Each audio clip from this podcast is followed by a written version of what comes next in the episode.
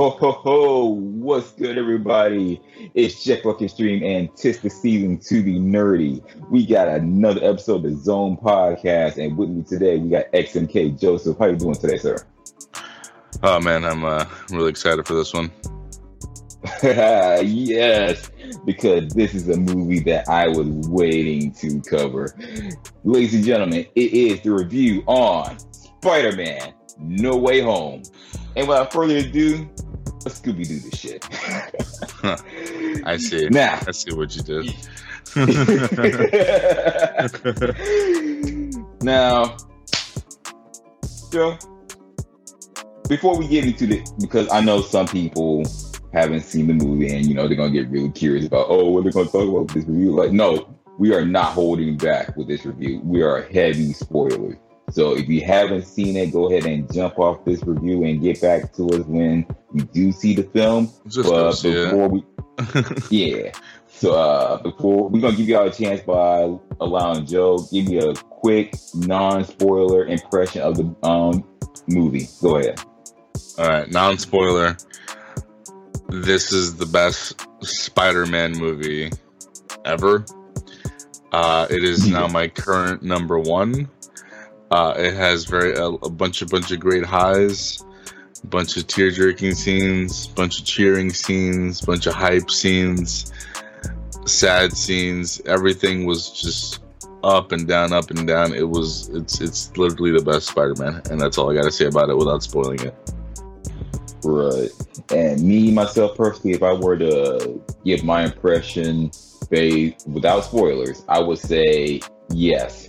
19 to 20 years of Spider-Man movies made this so worth it.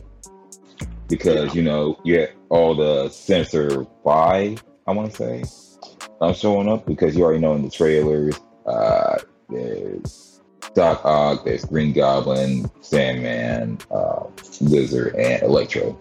So yeah, that was pretty cool uh, for what they had right then and there. But as we go further into the review, you'll see that there was a lot more shocking stuff going on. And I think that was plenty of time to let everyone know that, yeah, you don't want to stick around for all the spoilers. So let's just go ahead and jump right into it. Bruh, first of all, holy fucking shit. Oh my god, yes. Yes. so like I, so so like I saw this with the with the uh, I saw this on Thursday the 16th and I had a sold out crowd and it was just electric. Like the whole the whole fucking audience were like every single fucking like cameo every single hype moment was just fucking amplified to fucking 11 and it was uh, I know some people hate that shit but like for movies like this I, I'm, I'm I'm so hype I'm so hype about it like it, it was like if not more hype than like um, Infinity War and Endgame stuff. Like it was, it was crazy. It was fucking ridiculous just hearing all those people cheering, and then when you get to certain scenes, people start fucking like I could literally hear people like crying and cheering. It was fucking amazing. But oh my god, this is a fucking ride. Like, metaphorically and literally, when you've seen some of the shit that we've seen. Like for starters, let me just go ahead and uh, bust it wide open. Like y'all know how some people were speculating Charlie Cox's Daredevil to appear in the movie, like in that one scene with the uh, and whatnot. So it is confirmed that he wasn't in that scene. But like the very next one, when they were back at the house, and I'm like, okay, well, we're gonna do this. We're gonna be a lawyer, and then they uh, pan to fucking Charlie Cox. I was like, yeah, kid, uh, I'm here to help him. uh, Dude, when No. his when his fucking um, uh, I I don't know what the correct term for the the fucking blind stick is, uh, but like when he does the whole like, and then like everyone in the fucking audience just started cheering. yeah, like uh, when I went, uh, keep in mind that we're in a smaller area, but it was uh, halfway. Like the theater that I was in, like we were in that really good one with the uh, reclining seats and everything. yeah, Anyways, uh, even then, it was like halfway full because I went Thursday at three o'clock in the in the afternoon. So that was probably when some people were like at work or they were probably doing something else. But I went in there as soon as I could, and people were cheering for Charlie Cox and all the other cameos that showed up. Where uh, my favorite part when he was in there was when they were. Keep in mind that No Way Home is pretty much the aftermath of Far From Home, where Mysterio frames Spider-Man for all that shit, and he's dealing with the backlash of that. And then Charlie is sitting in the uh, house, and uh, one brick flies in, and he caught it. And um, Peter was like, uh, "How did you do that?" I was like, "I'm a really good lawyer." Dude, like I'm glad that um, I'm glad that they kept him. They didn't switch him, and it gives me hope that um, uh, they keep um, the Punisher and the Kingpin's uh, actors as well. So uh, hopefully we get to see those kind of uh, merge in with the Hawkeye show. I'm like three episodes in, but um, it's pretty hype on that one. Uh, Go I'm on. sorry to spoil. I'm sorry to spoil for you, bro. That they confirmed the episode five. Yeah, Oh, good, good, You- good. yeah, yeah. I'm glad. I'm glad. I like, yeah. And by the way, when you get to episode five, Yelena, ooh, she still got it. Oh, I'm, I'm ready. I'm ready. Like, like I said, like I don't I don't have any other shows to watch, so yeah, I'm probably gonna focus more on the Hawkeye stuff. But um, but yeah, going going back to No Way Home, it was just um, I I just uh, there's like little little moments that I like in in this uh movie, like uh, before we get before the Charlie Cox scene. I just like the part where they're just kind of swinging away from everyone. But Oh, before, yeah. but before that, there's a bit where like the, there's some guy like these are all start crowding crowding around MJ, and uh, some guy's like, "Hey, are you fucking uh, are you are you Spider-Man's girlfriend?" And Yeah. then uh, Spider-Man comes down, he's all like, "Hey, can you not touch her, please?" and stuff like that. And there's this random like like like big bitch, like big Latina bitch, just like wants to start shit. And I'm like, "Get the fuck out of here, dude!" Like like like I don't know why, but Oh yeah, that one chick. It was like She he just bothered me. He touched me. I was like, no, get the get the fuck out of here. she just bothers me. She's just like, she's like, why'd you just take your goddamn mask out? And I'm like, what are you doing, dude? Like, she, he can kick your ass right there. And then they just like swing away, and then they get to the freaking um, uh, Queensboro Bridge, and fucking um, him and Ed are like, dude. Dude, and then and then I just love how like fucking MJ just like, dude, and she's just kind of like shaking like on top of the Queensboro Bridge. He's like, oh shit, my bad. Like it's just a little moments like that, like throughout the fucking movie, was just really good. And then the uh, fun fact, I, I read that uh, Ned's character uh, Jacob lost 102 pounds for this role. That's fucking, kind slimmed down with this one. if if if the theory suggests, I believe he might be a bad guy at one point, but we'll talk about that later. Yeah. now, like you were saying, they were pretty much trying to deal with Spider-Man being framed for the death of Mysterio. A lot of people were siding with Mysterio based on the evidence that was against Spider-Man, even though they was all framed and like you know altered evidence and all that shit. And so, Damage Control is trying to help Spider-Man, but the last straw was when Peter, MJ, and Ned were trying to get into MIT, and I believe Peter got in, but MJ and Ned didn't because of his of their affiliation with Spider-Man. So um, people were butthurt, and uh, I think I think all Peter three of them didn't get in because he also uh, asked for a second chance uh, for himself as well Yeah. he talked to the lady. oh yeah, I must have missed. That. Okay, so yeah, he didn't get in either. I was like, oh shit. Yeah, none, yeah, none of them got in. That's so they're all like kind of pissed off. Yeah. So here's the funny thing. Like, I want. I'm not trying to uh, rush into it too much, but essentially because there's a lot of shit going on. Like, I, I'm gonna go ahead and say it right now. Uh, my only gripe about this movie as far as I can say right now, is that the first hour of the movie does feel a little chopped up and rushed. Like they were trying so hard to, to uh, cover up the aftermath of Far From Home and trying to get into the uh, plot of No Way Home. That the first hour kind of felt like it was moving a little too fast. But that that was about it. But uh, the, the way the way I interpreted it was like um, it's like um, basically a teenager who fucked up and he's trying to fix up his mistake and he's trying to rush it as fast as he can. That's how I figured. Like that's how I thought. That's how I felt like the pacing was in the beginning.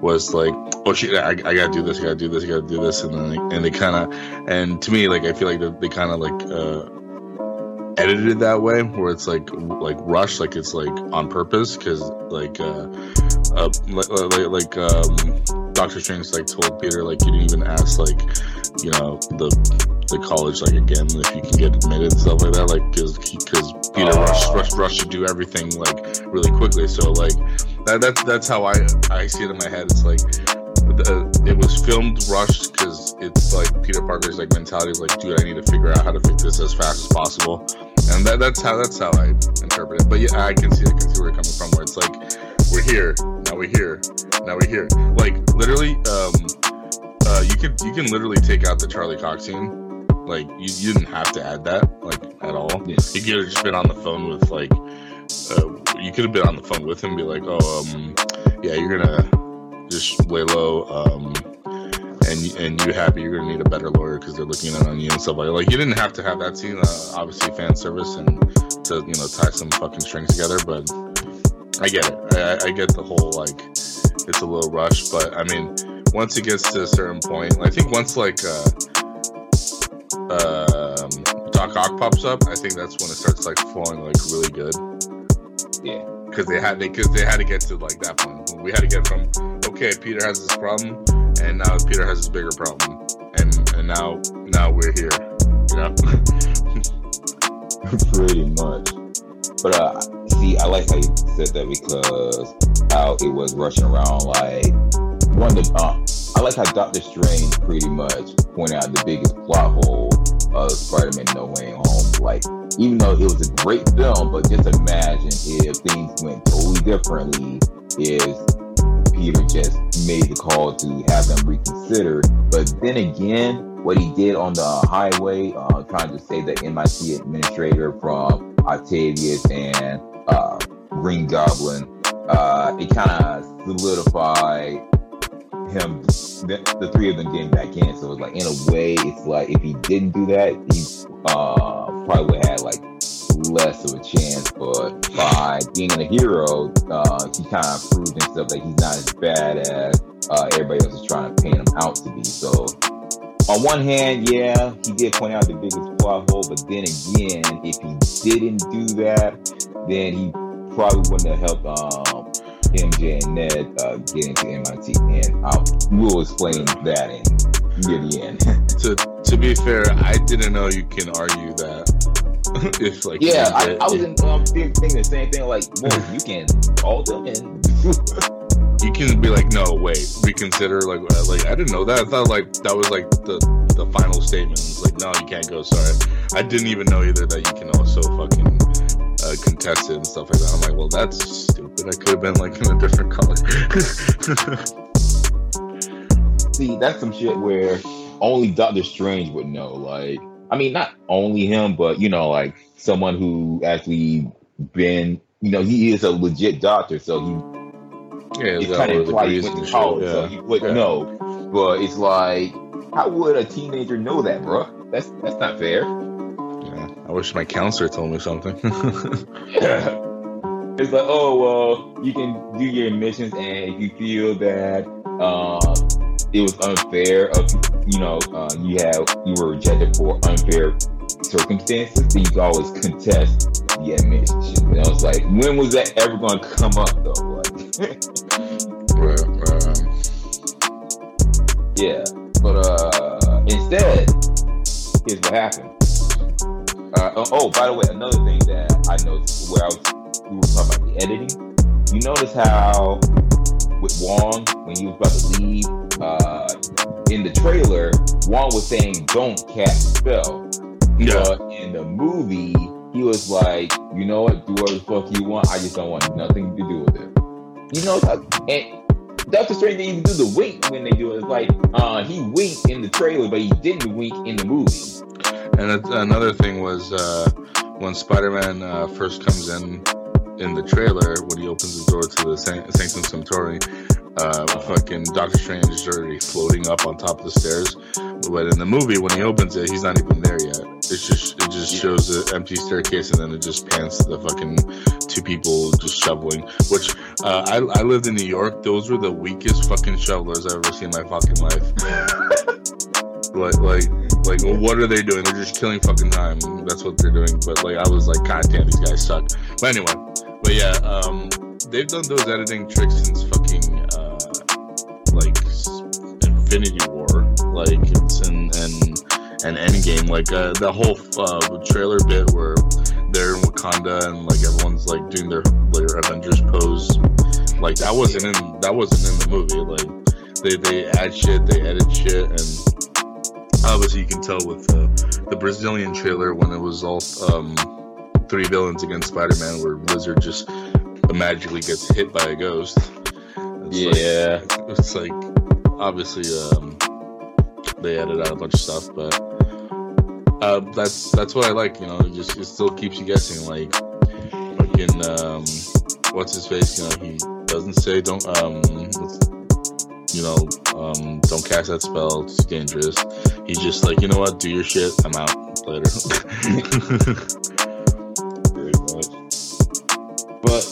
essentially, what happened was Peter decided he would uh, hit Doctor Strange to ask him, "Yo, can you cast a spell to make that the whole world wouldn't know who I am?" And I was like, "Yeah, but it's going to be quite literal because literally everybody will forget that you're Spider-Man, like even your friends and your Aunt May and whatnot." It's like, well, hold on, uh, hold on, wait a minute. Uh, some people need to know. It's like, kid, you're busting my balls, man.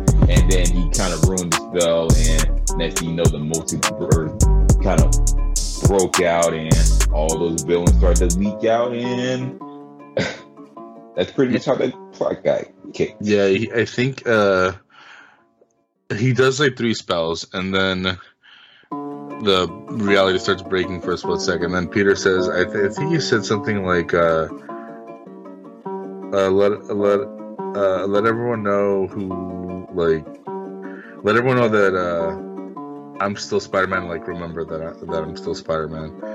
And um, it just happens to be that the whole damn universe that knows who's Spider-Man and all the multiverses that know who's Spider-Man still know he's Spider-Man. So that basically means that every villain that knows he's Spider-Man uh, just just slips on through. Yeah, that, that's what fucks everything up. yeah, that was crazy. So you get that whole scene with Doctor Octavius uh, trying to fight uh, Peter uh, under the assumption it was uh, Spider-Man from his universe, but it's actually the Spider-Man from the MCU. And that whole confusion. I liked how that one scene where uh, as soon as Octavius captures Spider-Man, but the nano suit kind of grafted onto his tentacles, and you thought, "Oh shit, he just gained an unfair advantage." But then again, I misread the situation to where, oh wait, no, I'm wrong. Apparently, the nano um, attached to the tentacle to a point where now Spider-Man has control over the tentacle. So essentially, it's like he controls the um, the tentacles and can pretty much It's, it's, it, Octavius to submission. it was like syncing up a fucking Bluetooth device. Like it was like that easy. It's like, like, I, like, I, like everyone just started laughing when he starts like moving the tentacles. But um, but but before that, before the fight, like um, I remember um, Flash is like, oh, she's she's on the freeway, uh, she's on the freeway heading to the airport, and then you, you see the whole bridge scene. I'm like, wow, we got to hear like already. It's been like fucking 30 minutes, I was like, I was like, like, like, we're uh, about to see fucking Blackhawk right now, and then um, I like how they um, sorry, I like how they uh, and, uh did the spider sense in this movie too. where it was like uh, like basically like everything like freezes. I think it was kind of like the same thing in Spider-Man 2. I think where like it, basically the whole world like freezes and he's trying to like figure out like what the hell like the, the problem is. And uh, I like how it's not like an instant like oh I know what's going on. It's like his powers are still growing because he's only had it for like I think like a uh what was Civil Wars like he had it for six months and like I don't know I don't want to do the math but yeah he, he hasn't had it for a long time and At least so, five years. so, so it's nice to know that it's still like still like growing because like he got blip too so you got a minus the five years as well so uh, I just like the the fact that um his powers are like slowly growing and he's slowly like understanding. Same thing with the in um, Far From Home with the Peter Tingle, like he had to you know focus and and, and that was just like a like a like a like a version one of the, the Spider Sense. Now like he has this other version where it's like like a, a better version because it's developing more where it's just everything freezes and he's trying to figure out like what's going on. Like I thought that was I thought that was neat, and Yeah. the whole the whole Doc Ock fight was fucking hype. Like just seeing him again, I'm like, oh my god, it's him. Yeah, yeah. Like, and then it got really um fucked. Like, just when you thought it was all safe with Octavius, but you had it all under control, then suddenly you see that pumpkin bomb um rolling on the highway. It's like, oh shit. Oh, just just hearing it go like tink tink, I was like like everyone was like, and then fucking like you just see Green Goblin, and everyone starts fucking cheering for him, and then you just hear uh Octavius go like Osborn, and then it just cuts to them but going back to the fucking uh, basement and stuff like that. and it was just it was just um it was like um how, how say it? it was like a like a little taste like a little little tease of what was what was coming.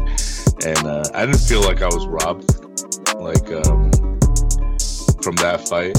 Not like um like the the 2014 Godzilla like when they're about to fight and then it just cuts.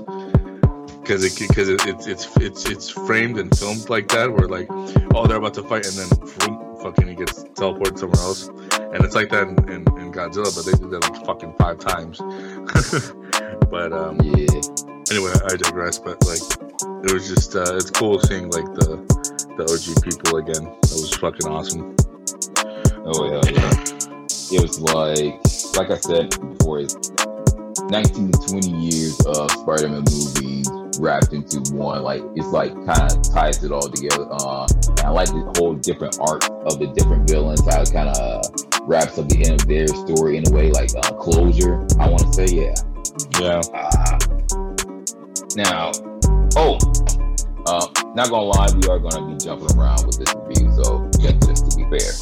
But what I like about this movie is that technically there was a Sinister Six.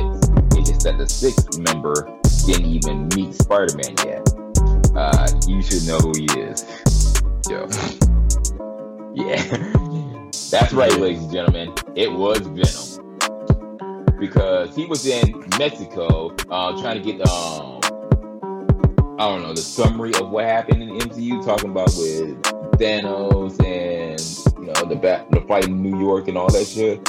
And we thought he was gonna at least meet Tom Holland Spider Man, but he got pulled back into his own universe, but left upon a little bit of the symbiote. And my thing is, obviously, people gonna think, okay, uh, Black Suit Spider Man. That means there's gonna be a Venom arc somewhere in the Spider Man movies in the future, right? But my whole thing is, hold on. Uh, I think this is also setting up Secret Wars because that's how he originally got his um, black suit in the comics. Where uh, by the time he got the black suit, uh, Secret Wars was kicking in. So that's my whole thing on that. Yeah, um, people were wondering well, how they were going to incorporate Venom in this because um, Tom Hardy has stated that you know Venom and Spider-Man will meet up at one point, and um, they were like wondering how because like you you got to have like you got to have the symbiote suit Spider-Man first before you even get Venom, so. I think that probably the next movie um, since uh, obviously the Spider-Man is uh, now living in New York. um, towards the end of the movie. Um, I I think he's gonna do the whole job of the Daily Bugle, maybe we don't know yet, or some other fucking place. He's probably gonna meet with another variant of Eddie Brock who will look just like Tom Hardy, and the the the the ooze for some reason the symbiote is uh, is gonna go from Mexico all the way to goddamn New York somehow. But I mean, it went from like what like Indonesia to Los Angeles and the other movies, so anything's possible at this one. But um, and I and I feel like um, there's gonna be a struggle with uh, with uh, Tom Holland's Peter Parker, where he still feels regret after a certain scene that we'll talk about later. Basically, May's death. Sorry. um, all that anger that you see towards the end of the movie, where he's about to kill fucking Green Goblin. Like, I, I feel like the Green Goblin's like laugh and his talking is gonna haunt him a lot, and it's gonna piss him off again.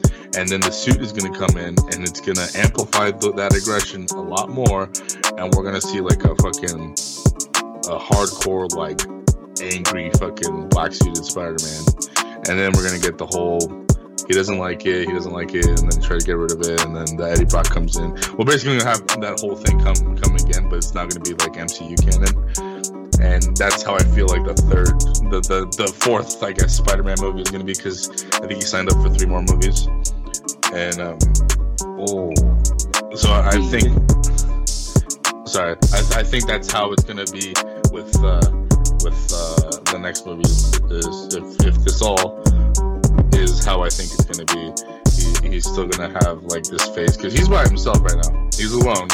Literally, no one is there with him and being alone kind of makes you put puts you in that dark place. And if you introduce a symbiote, it's gonna be some fucking uh, like hor- horrible, terrible shit that's gonna happen.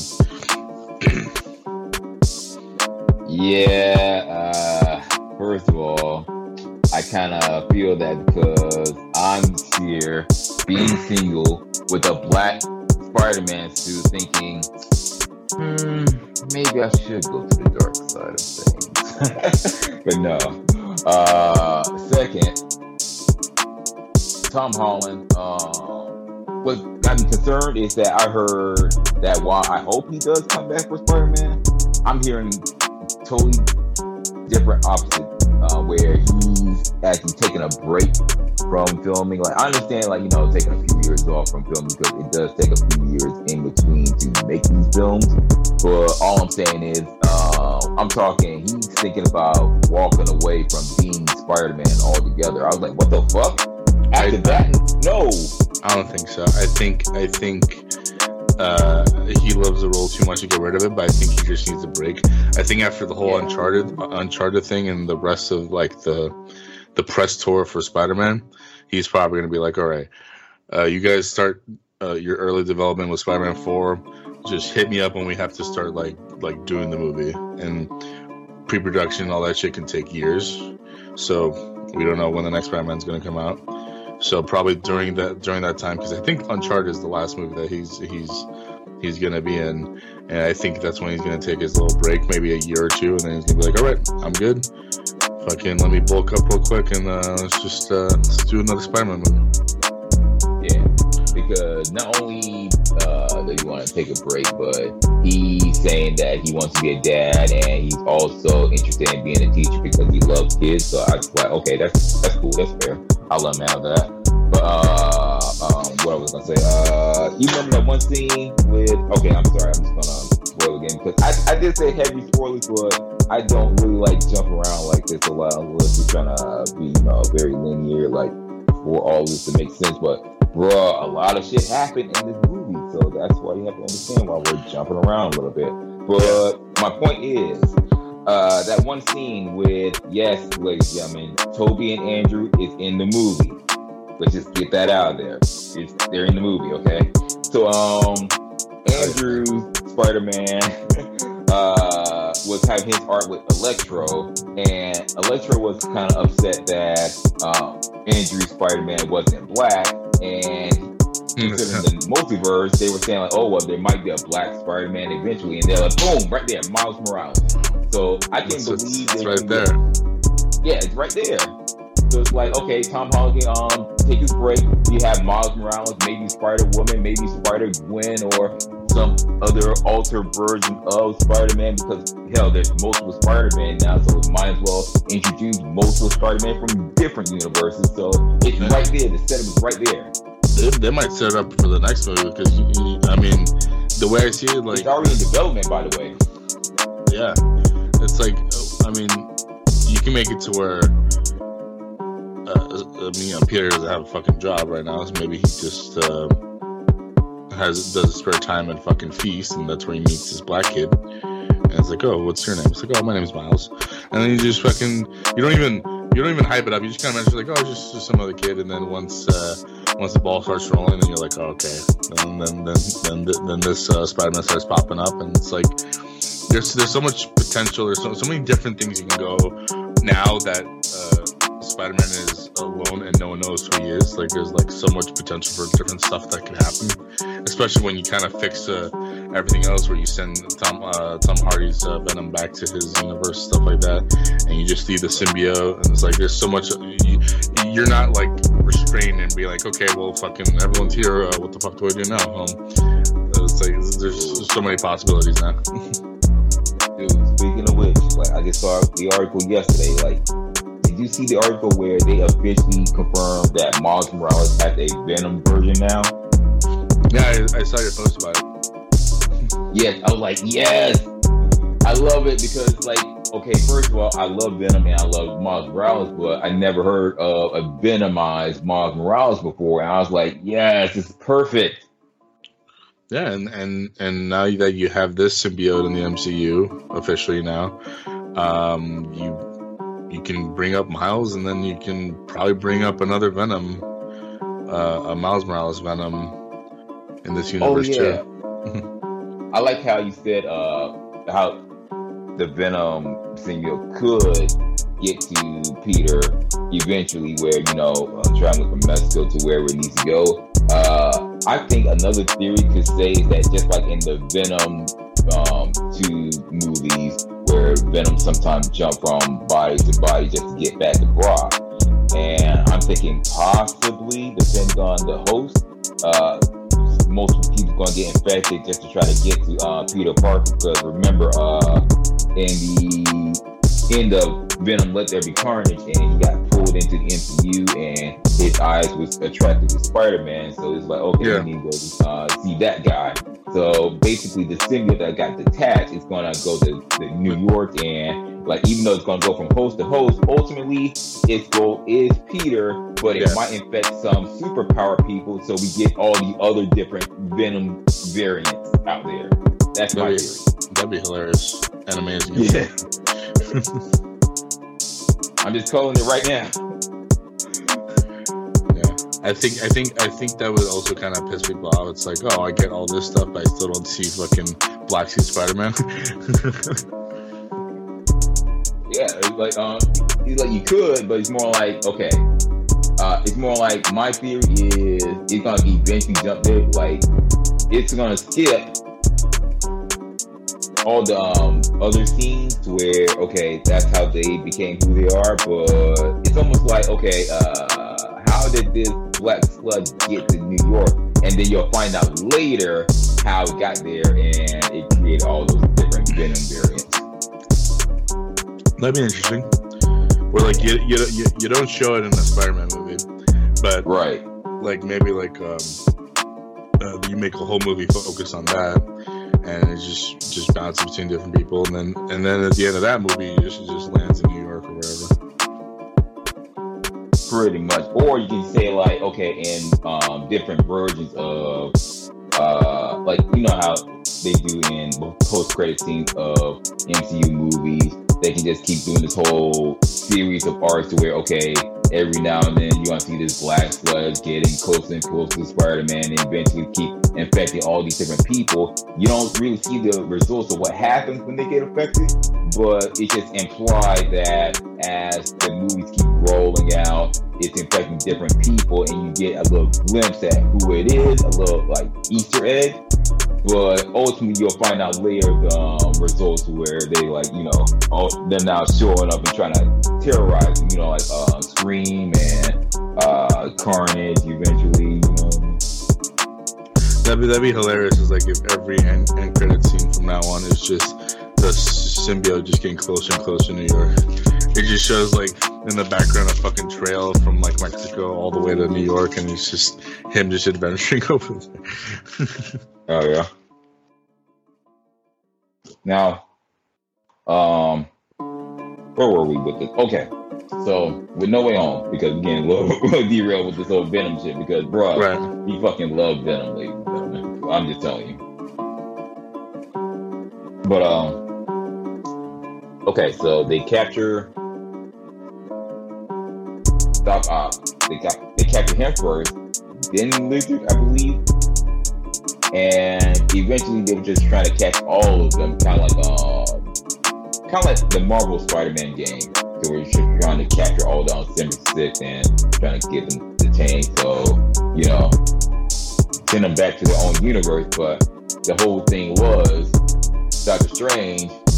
They know that their destiny was to die by their respective Spider-Man, but thanks to Aunt May, Tom Holland's Spider-Man was inspired to try to cure them, but Doctor Strange wanted to be like, nah, nah, nah, fuck all that. So Spider-Man and Doctor Strange had the old altercation trying to take away the box, and they got all trippy with the train and uh, the skyscrapers and shit. Oh, and uh, b- before we get to that part, um, that whole scene where um, where um, Doctor Strange uh, uh, takes his like spiritual, uh, uh, separates his spiritual form and his physical form.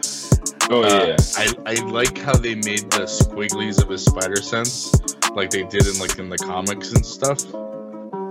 I thought that was so fucking neat. Like, and, and when he's in like in the spiritual space, like you just see the little wiggly uh, little waves on top of his head, you know, symbolizing his spider sense. I thought that was fucking cool. And um, that, the whole fight was fucking trippy to see in, in IMAX too. I, I enjoyed that fight. Obviously, um, when it's with Doctor Strange, like everything's all trippy, inception-y looking stuff like that. And uh, I, th- I think uh, I think my lady was like high during that scene. She's like, "Whoa,"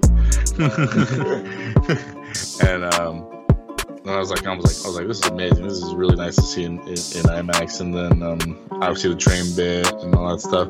I, at first I thought that was the train from Spider-Man 2, but I, I was uh, looking into it too much. Right Um, but I liked how he basically just used math to defeat the Doctor Strange, and uh, kind of left him there hanging on the Grand Canyon for like hours. yeah, twelve hours to be exact. yeah. But um, the funniest part to me was when Doctor Strange was trying to take the boss away from Spider-Man while Peter was in the astral um state, but Spider-Man's body was still moving around. Like, how the fuck are you still doing that? Uh, yeah, like how he just swims back to it. It's like he just, he just, like giggles. He just starts swimming back to it. It was funny as hell. It's almost like, it, it just goes to show how broken of a character Spider-Man is. Like, you would think, okay, it's this kid with spider powers. How bullshit can he be? I'm like, bruh, this kid, like, he can contend with Hulk. He can pretty much outsmart Doctor Strange. And, well, I, I, I just I wait don't till know. Just wait till we get to Miles. Like that guy's fucking OPA shit too. Yeah.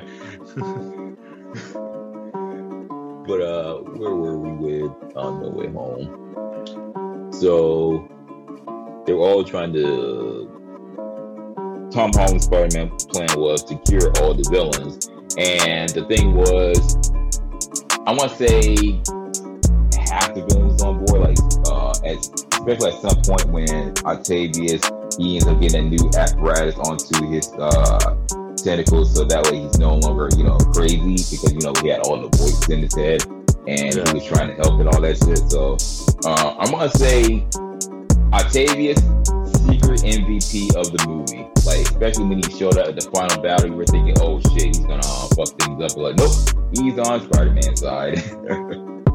oh yeah, um, like I said, every every character was really strong except for I think for me the lizard.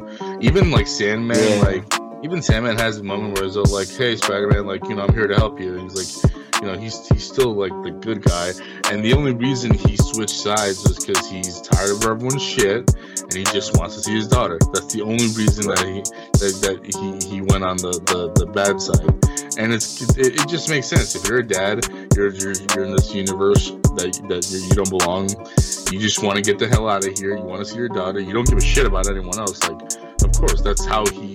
That's why he you know, he said, I'm not a bad person, I just have bad luck. He chose the, the, the, the wrong side because he's just impatient. He just wants to go home. I don't blame him. And people were like, oh, well, Sandman didn't do shit. Like, no, Sandman did what he did as uh, in Spider-Man 3, and he also uh, did it because he's a fucking father and he just wants to go home. That's all he wants to do. And because all this shit went to hell, like, you know, he just, he just, he just doesn't like anyone. He's just like, all right, fuck it. I'm just gonna get the fuck out of here. Honestly, Sandman has and remains to be a neutral character because he was a neutral character in Spider-Man 3 and he was a neutral character in this one because ultimately he only cared about getting to his daughter, like he said. Mm-hmm. Now, yeah, you you were right. Uh, Lizard, by by far the dullest of them all. It was almost like he was just there just to, you know, and and and even the part where he gets cured, that like uh, scene where you see like the, the actor I forgot his name like Riz Riz something. Um, that yeah. is that is a scene cut from the, the Amazing Spider-Man. That's not even a new scene. That that scene was cut from Spider, um, the Amazing Spider-Man one when he got cured again. He just didn't say anything or he didn't say any, uh, uh, didn't speak any words. But like mm. that's like and then when he gets fucking when he disappears back to his own universe, that was also a fucking scene that was from um, Amazing Spider-Man One. So I don't know if they uh, couldn't bring him back or something like that, so they just used um, uh, clips they had from the other movies. Uh, because I don't even think the voice actor is the same guy. Like I'm not entirely sure. Yeah. Uh, hold on, let me check um real quick. But essentially, the lizard was a little there. Uh, Sandman had a little of an arc, but ultimately he was more like a neutral character. Then there's Electro, to where he was really like he got the glow up in this one, to where you know he was all oh, yeah. blue in Amazing Spider-Man 2, but in this one he got the upgrade. And I like how when he does get the new suit, like for a quick second, you see that classic uh, yeah. lightning um, mask over his face, but you know he got oh, rid of that because you know it's gonna get a little tacky. But yeah, that was a good touch. They did oh, yeah. Jamie Foxx justice on that one. Yeah, uh, like, like like I said, um, yeah, um, I liked his humor in this movie too. Like, uh, oh yeah, but um, no, his his costume was. Uh, I didn't mind it in Amazing Spider-Man 2, uh, but it was just nice and clean on this one. Like, have the, the engineer look with the yellow lighting and stuff like that. Like it was it was good. But for me, the guy is fucking Green Goblin because he is hmm. fucking mm. scary in this movie. My God, like uh, especially the part where like uh, where uh, Peter's like punching the shit out of him and he just keeps smiling, like oh my God, like that was fucking like that's some psycho shit, and like I, I feel like we needed more of that in like in the first Spider-Man movie, and we got a lot more of that insanity that Green Goblin is known to be, and, and that ruthlessness when he's just throwing bombs anywhere and fucking kills Aunt May and stuff like that. It's just like this guy is a fucking villain, and he is a scary one. yeah, like because just like in the first Spider-Man movie, uh, Sam Raimi Spider-Man uh, movie. He presented this psychological dilemma for Tom Holland Spider-Man, where just like with um Tobey Maguire's Spider-Man, he he put um, Tom Holland in that same position where you have to choose Spider-Man, and sometimes the choice you make isn't always the choice you want to make, but it's a choice that you need to make.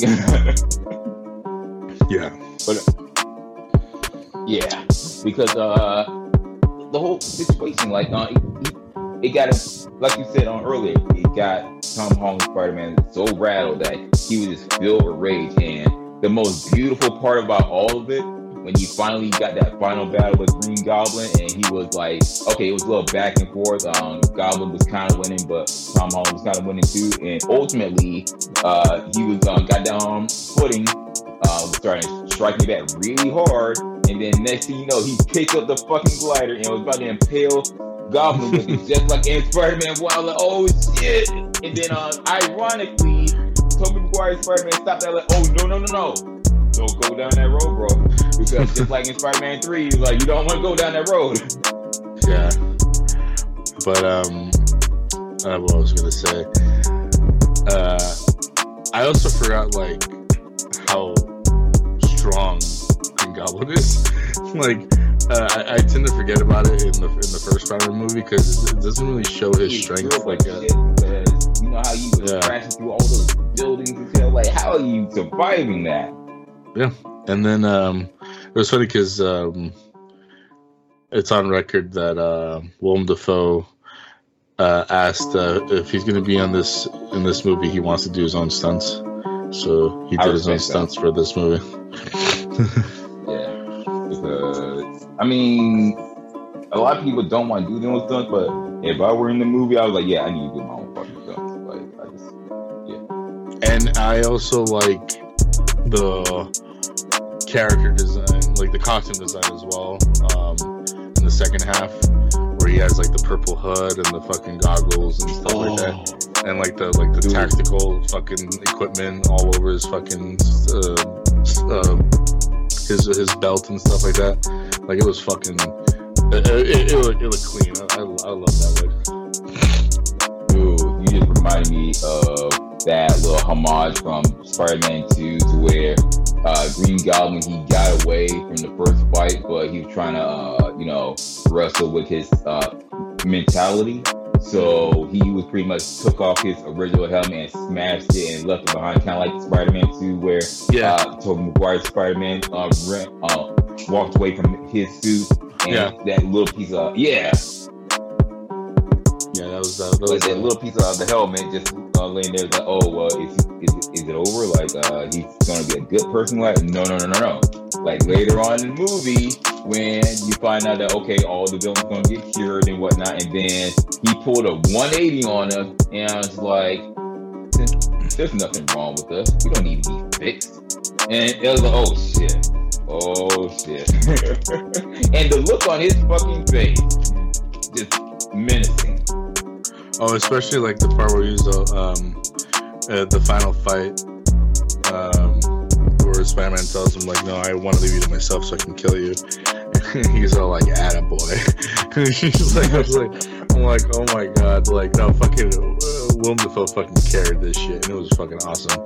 And, and and I'm glad because he was like the he was like the OG fucking Green Goblin, and it's been like fucking almost almost 20 years uh, ago, and he still like gave enough of a shit to to flesh out the Green Goblin character even more. Like, I appreciate that. See, that just goes to show that Willem Dafoe as Green Goblin, he kind of that's his that's his role now.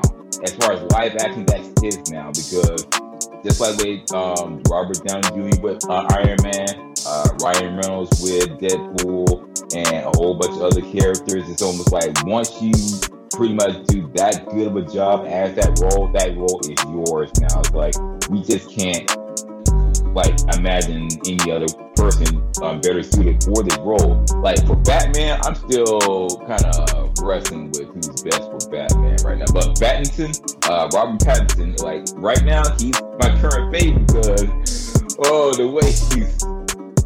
Uh, but you know, off topic. Yeah, yeah, Willem Dafoe, he was amazing in this film. Amazing. And I do appreciate that he put in that much energy into his role as Green Goblin. And um, what else did we um, want to cover? Uh, oh yeah, there was a lot of references being made. You know, the power sun in the palm of my hand. Uh, Oh, the of something oh. of a scientist myself part was so hilarious. Yes, I was so I was scientist myself. Dude, the whole audience was like, "Yes!" and then, um, when the three Spider-Man uh, finally met, they made that one reference where, uh, hold on, y'all, y'all got web shooters? What the fuck? And then I was like, wait, you don't? And I was, she shot the web, and I was like, whoa, what the fuck? And then Andrew Garfield was geeking out, like, that's the most coolest shit I've ever seen. I was like, what the fuck is going on? I had, they had so many questions. I was like, how does Oh. that work? Oh yeah. Uh, uh, the, the, the, well, right before we get to that, uh, we just gotta talk about the fucking uh, Aunt May scene real quick. Uh, uh, first, first of all, the, the fight between uh, Green Goblin and, and um, Spider Man was fucking crazy. Like, like, like Norman, Mr. Osborn, Green Goblin, did, He just he was he was fucking destroying Spider Man. I think he said he broke his ribs too, or something like that. And it's just like he was beating the fuck out of him. He was scary. He he, he seemed like that like um uh, that that one uh, boss that keeps following you around in video games and, and, and just breaks through fucking uh, walls and shit and just beats the shit out of you. Like that's the vibes I got from this Green Goblin. He was scary and again getting punched and him smiling and laughing like oh my god I was like it was so good. But like when fucking A- Ame comes in and she uh, I, I saw it twice. It didn't look like she got stabbed. Uh, it looked like uh, just all the the rubble and the explosion and the and, and um, the the, uh, the the shockwave of the explosion. I think uh, also did some damage to her because I think she had like brain damage or something because she kept saying, you know, I just need to catch my breath. I just need to catch my breath. Like it was just kind of like recycling the same stuff over and over again. Uh, but goddamn, that that one that one was uh, was sad because like you, you don't hear about the Uncle Ben stuff uh, at all with with with Tom Holland. He doesn't have his parents, uh, and his uh, his his mother figure basically dies in front of him by some psychopath, and. We, you know, we get we, we get we get this iconic line with great power there must also come great responsibility. Like it's not the same word for word, but you know, she makes it her own. But it's still it still you know sends sends the message. And when she when she like stopped like when you see when you literally see the life go like fade, out of her eyes and she's just kind of dead there. And tom is like crying. He's like oh why are you looking at me like that? Please look at me you know stuff like that. Like oh god that shit hurt. Yeah. yeah and Honestly, yeah. not gonna lie, I kind of expected death to come, and the fact that it was May, I was like, yeah. It was still sad, like not gonna lie, it was a very emotional scene, but I was like, yeah, I kind of thought it coming. Oh yeah. Yeah yeah. Um i, I knew i knew death was coming because uh I think Tom Holland said that there was like this movie was going to be really, really sad, and I think the second trailer where you just see uh, Tom Holland in the rain, like with his eyes like super red, you can just tell some, someone just died in that scene. And of course, it's Aunt May, and just seeing Happy's reaction too was also gut wrenching too. Yeah, it was like he was just really uh, falling into darkness on that one because of Green Goblin. Yeah, and and uh, oh shit, I forgot, I forgot one thing. Okay, so uh, I'm gonna rewind back for like 20 seconds. Um, that whole part where um, uh, in the beginning of the movie, when Jameson is saying that uh, Peter Parker Spider-Man and he's swinging back home, uh, and then you, you cut to Happy and uh, Aunt May talking, and they just broke up. Did they just finish banging? Because fucking Aunt hair is all fucked up. So like when when Peter Parker's identity uh, was revealed, were they in the middle of a fucking sex sesh? Because like like it, looked like it, she looked like she was like fucking uh, fluttered and fucking her hair was all fucked up, and uh, I guess that's when she broke up with him. Like like it just like I just remember seeing in the movie theater. I'm like, did they just fucking bang? And now she's breaking up with him. like like like it was just in my head the entire time, and then I just remembered it again with the happy scene. But anyway, that was. uh that was a long time ago, but uh, I, I'm I'm a firm believer. I'm a firm believer that they were fucking while uh, Spider-Man's identity was revealed, uh, which is hilarious. And um, but no, yeah, uh, going going back and then the whole rain scene, Jameson talking about how um, um, everywhere Spider-Man goes, violence uh, ensues and stuff like that. Which I mean, he's not wrong, but you know, it still paints him out to be an asshole and, uh, and a bad guy. But uh, yeah, um, now we're in the Spider-Man scenes. Yeah, and it's funny when you say that uh, with great power, with great power comes great responsibility. And Tom Maguire's Spider-Man and Andrew Garfield Spider-Man had to um, show up uh, with MJ and Ned to tell um, Tom Holland Spider-Man that uh, they understand how they're how he's feeling, but uh, he shouldn't, you know, give in to those dark thoughts that he's thinking, and he should still try to cure the villain because you know he gave um, both other Spider-Man gave Tom Holland Spider-Man the same feel about great power, uh, great responsibility, and it comes from his, um, their Uncle Ben, uh, both of them. Uh, so there was like still, like I said, uh, there was a whole bunch of references being made, uh, especially with uh, Gwen Stacy um, dying uh, in Amazing Spider-Man 2. And can I just say that I liked how in that one scene with MJ falling off the um, rafters, and I was gonna be like,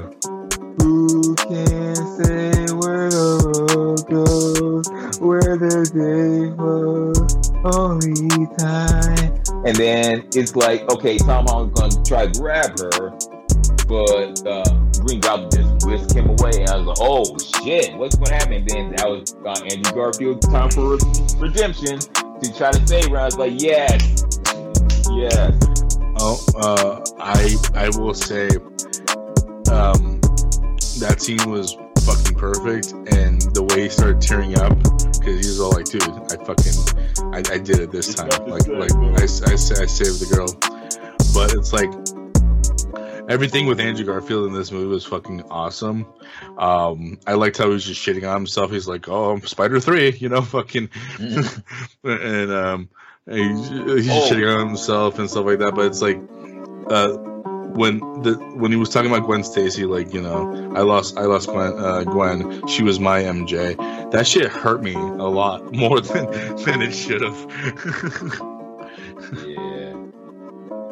But uh, uh, I was gonna say, uh, I like how that joke with Peter three, like Peter one, two, and three, isn't the same as the polling as uh, the most popular Spider-Man. Like, okay, they pretty much did in the same order as who's the most popular from the least popular, and they're like, oh well, you know, um, turns out Andy Garfield Spider-Man was the least popular, so he's uh, Peter number three. So it's like, oh.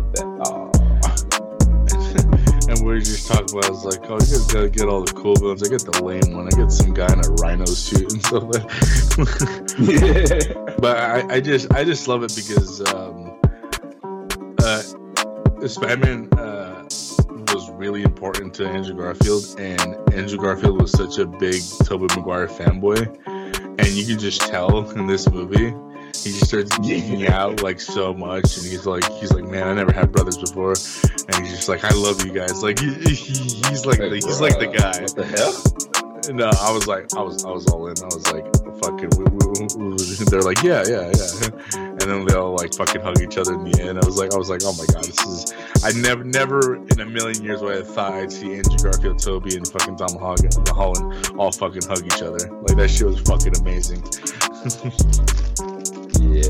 It was awesome. Like honestly, like was it? Now I will say this: uh, with the whole final battle, like eventually all the villains did get cured and they got sent home, so nobody had to die. Um, but um, before I even get to that part, there's just one um, tiny detail, another reference how uh, they made it known in Spider-Man 2 how when Tobey Maguire's Spider-Man was, you know what? I'm just gonna shorten it to like the actor's name because it's getting a little confusing now. Tobey Maguire, he had that back injury in Spider-Man 2, and Yeah. then uh, Andrew Garfield pretty much popped his back, uh, kind of like a callback to that joke. But uh, you know what the most gut wrenching part about this whole movie is, aside from Aunt May, the fact that yeah, uh, everybody pretty much forgot who Spider-Man was, but Spider-Man lost MJ and Ned. But uh, it, it was like he could have just uh, gave them the notice, like, okay, uh, let me jog your memory real quick. But you were like, you know what? No, uh, I'd rather them not get involved with the Spider-Man shit. So I'm just gonna let them live their lives. So like essentially, he had to like let go of his friends, his girlfriend, and they don't have any idea who he is.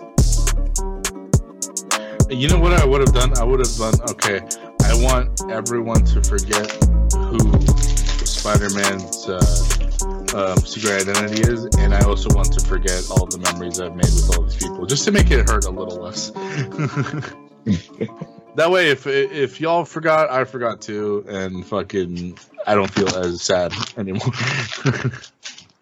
but um, yeah, that that whole part was sad. Like, uh, you know, like it's like the only way, and all the fucking um all the villains were were like uh, leaking through. I think I saw uh, the Scorpion. I saw Rhino, Black Cat. I think Kraven the Hunter. Uh, there were just a bunch of silhouettes in the in the sky and stuff like that. I like how Tobey was like, "Are there people in the sky, or am I dying?" And, and, and that was another thing. That was another thing. Uh, Tobey's acting in this one was way better than all three fucking Spider-Man movies. Like I don't know if that, I don't know if that's just uh, better writing or like better like direction. Like oh, this is how you should say it or whatever, or just that he got um, uh, older and you know matured when it came to acting because um, he hasn't had a role in any movie since I think 2017, 18. Um, I read a documentary that he uh, started drinking again after Spider-Man Three. Um, he had a gambling problem. Uh, he fucking divorced his wife. Like, uh, like there's a whole like um, biography of him, and it, it, it's kind of it's kind of sad. Like his big break was uh, was Spider-Man, but it was also a curse too because um, the whole world was uh, like basically spotlighting him and uh, he he he's more of a chill guy. Doesn't wear anything fancy. He just wants to be like you know alone and stuff like that. But having the whole Spider-Man thing was like a gift and a curse because you know he made a bunch of money, but the whole world was kind of looking at him and stuff like that. So it just spiraled down. But I'm still glad to hear that he still came back to do this role. You know, even if it's for like one more time, because I mean, what the ending what the ending told us like you know you don't know if these guys might come back again or something like that you know like they might come and help them if uh, something bad happens again. But it was just really really really tragic to hear about all the Maguire stuff. It was really cool that uh, he still came back. And uh, just seeing he just seeing him back in that costume oh so good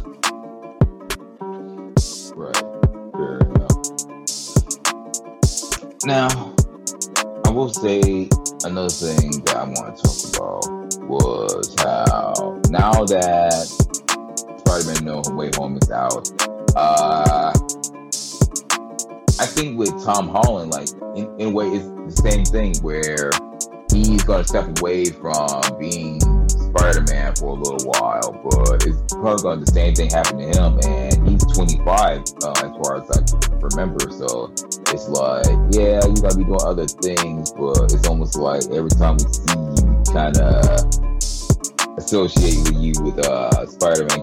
kind of similar to what happened on Daniel Radcliffe. It's like no matter how many other movies he's been in, it's like, yeah. and some people love that, and some people hate that. Like I don't know. Like if I was known for one role, I'd like, it. that's fine. that yeah, like made, if I, that role made me millions. It's fine.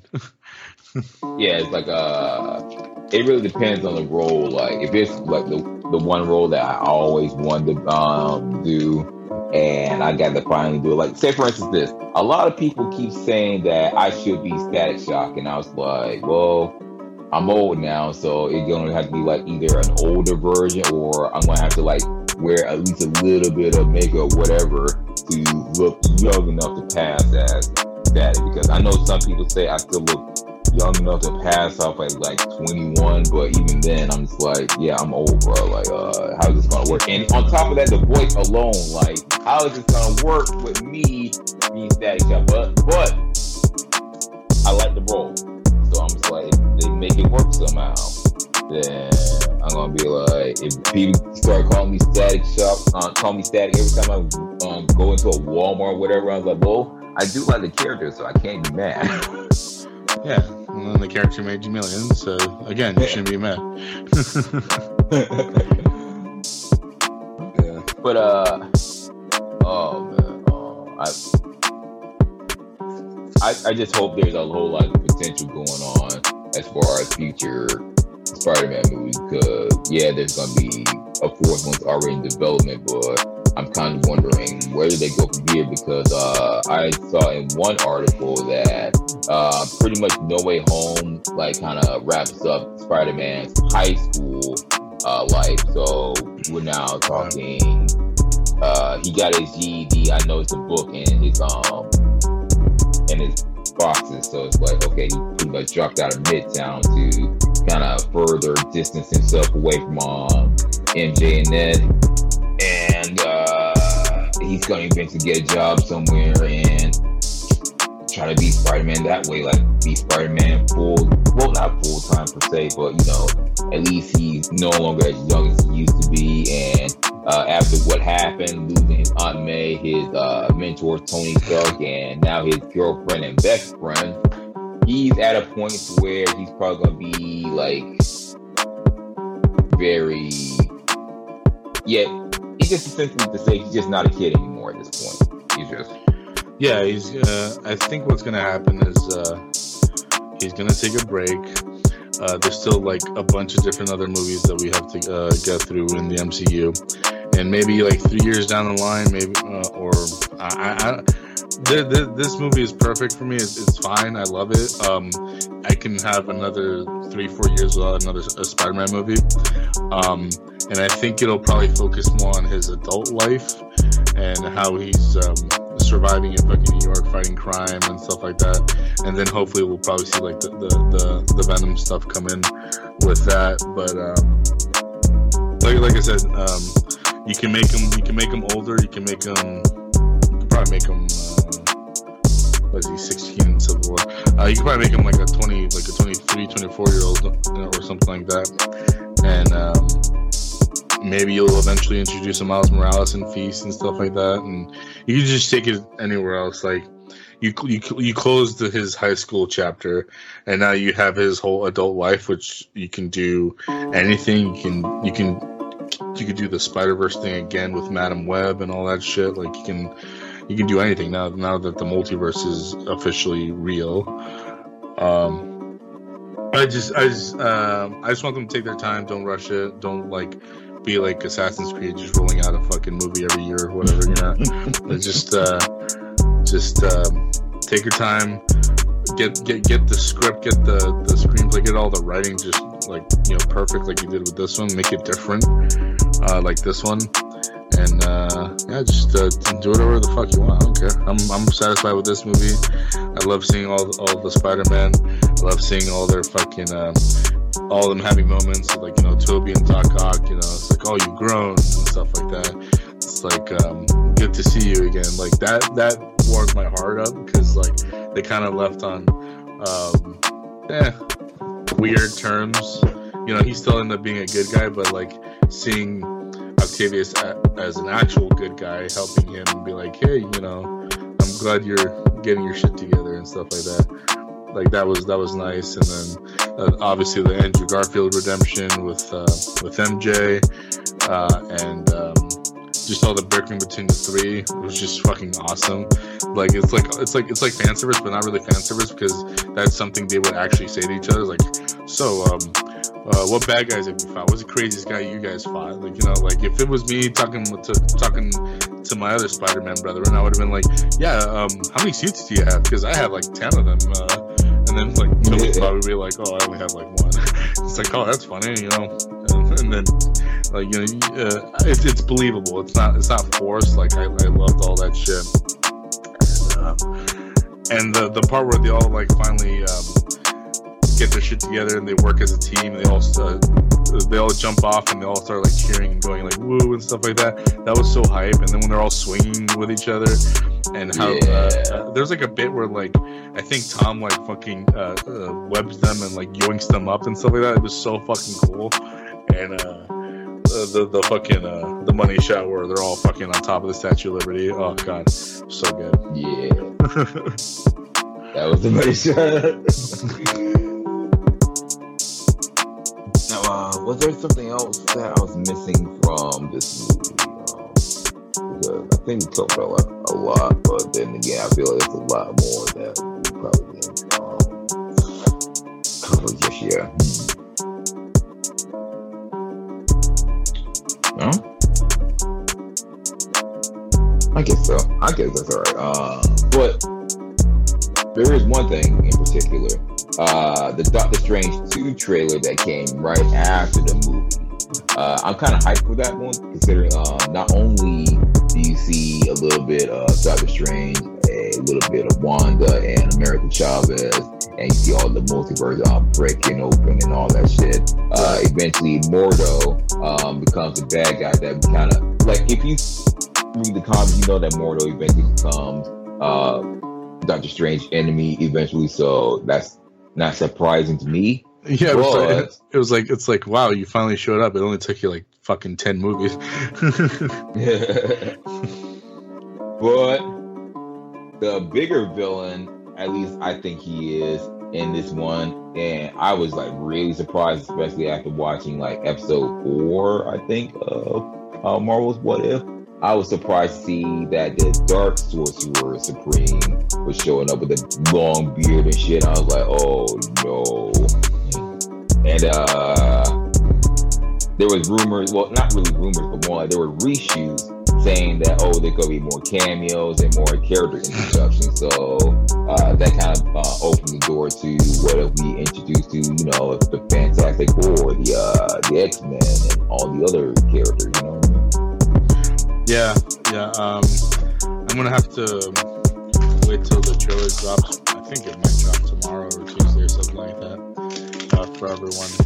But um, I need to like rewatch it because uh, I didn't really hear much of the much of the dialogue because everyone was cheering when I saw uh, Wanda and America Chavez and all those people. Uh, so I'm gonna have to rewatch that. But uh, it, it it's directed by Sam Raimi. Uh, he's he's the horror guy, so I'm all about it. Yeah, I'm definitely uh, excited about that too. And uh I think is there got anything else for on the movie? Because I think I covered just about Um, everything I wanted to cover on this one. My dumbass uh, didn't understand. my un- my dumbass didn't understand the fucking uh, the Palpatine shot. in in uh, when he gets in his apartment, uh, he puts the little Lego Palpatine, and he just kind of stays there for like a couple seconds, and I was like, "What are they trying to reference?" And then and then I saw like uh, someone uh, make a, a post saying like. Uh, it was to it was to remember Ned and how it, it how Palpatine had a bigger impact in this movie than he did in fucking Rise of Skywalker. and I was like, oh yeah, fucking I'm an idiot because uh, uh, in in Homecoming, um, Ned is all like uh, he, he's playing with the Lego um, Palpatine. He's like, oh, you want to help me build the Death Star or something like that. And I was like, oh, it's it's to remember Ned. And I was like, oh, that makes me sad now. I was like, you just you just lost your girlfriend and your best friend. I was like, fuck. Um, but oh yeah, this this is where uh, I go full circle and I talk about uh, what I think is going to happen in the next movie as well, um, or, or eventually down the line. I think, um, especially with the, with the whole, um, I, I'd even call it foreshadow, where um, Ned asked Tobey, "Hey, uh, is, do you guys have a best friend in your universe?" It's like, "Yeah, he died in my arms before he tried to kill me."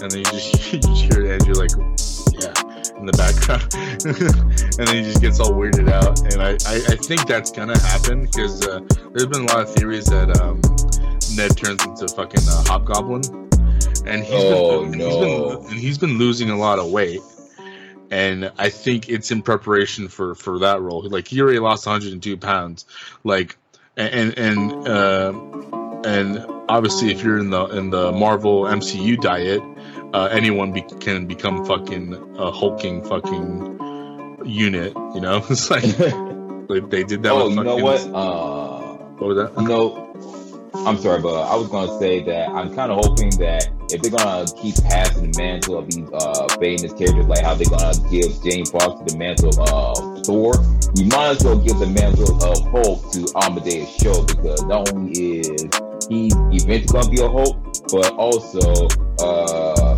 he's eventually, you know, he's of one of the smarter people in the MCU. Like he kind of rivals, you know, people like uh, what's her face, uh Black Panther's sister, uh, Shuri. Uh, yeah, but uh, essentially, I'm feeling that. I'm like, I am all bored for the rest of uh, Phase Four because a lot of the shit that they've been introducing has been showing me that they are setting up for something very ambitious. But uh, I honestly, not gonna lie to you, Joe, I'm running out of time here. I gotta conduct some business here, so we're gonna have to cut the episode short here. But uh, maybe if we have more people that want to talk about it, then uh, we can come back for part two on this review.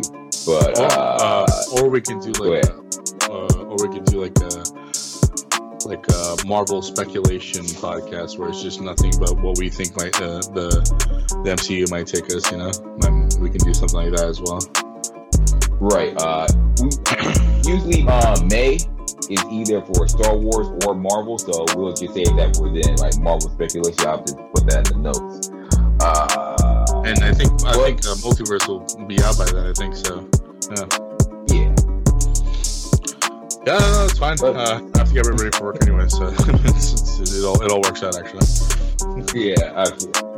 Uh, yo, I do thank you for being on the show. Uh, by the way, I'm just gonna do some promos here. Uh, shout out to uh, Kawaii Sam. Uh, she is making an Etsy store with her uh, artwork, and she has a Instagram on Kawaii Sam Crafts. Uh, we got Professor Tuck who wanted to be on the podcast but didn't make it. We got uh, Trippy Vic, uh, Reinventing Wednesday, uh, my boy Bonnie, Sabrina, uh, Martha Kaiju, uh, Moonchild, my bro, uh, OG Sunny. Uh, we got RJ Han, we got Talos Gundam, we got Jen the Realm Breaker, a whole bunch of other people that we're trying to make things happen together. So, Ladies and gentlemen, until next time, stay nerdy, my friends. We are zoning out. Have a good day.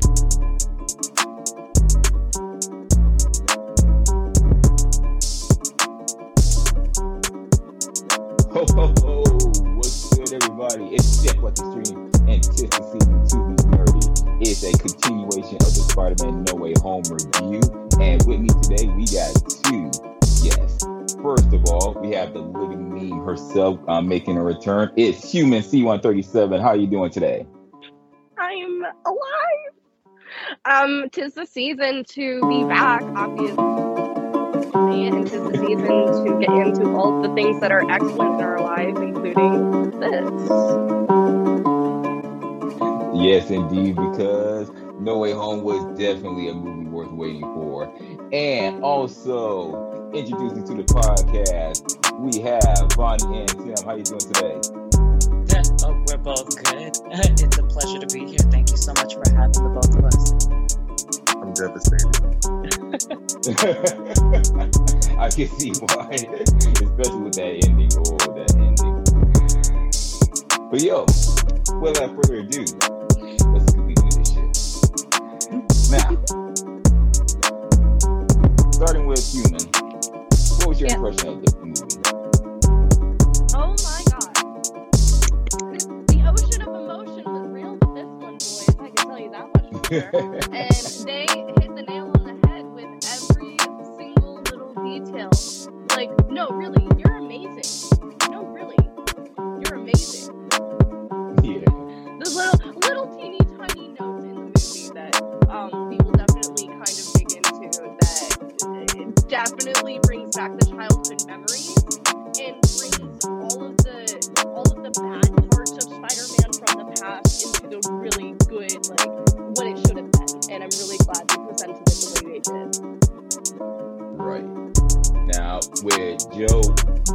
cover a lot of the references, not just from Homecoming and Far From Home, but also from the Sam Raimi Spider-Man movies and the Amazing Spider-Man movies, how they all connected together into one um, finale to where it kind of wraps up all those different storylines.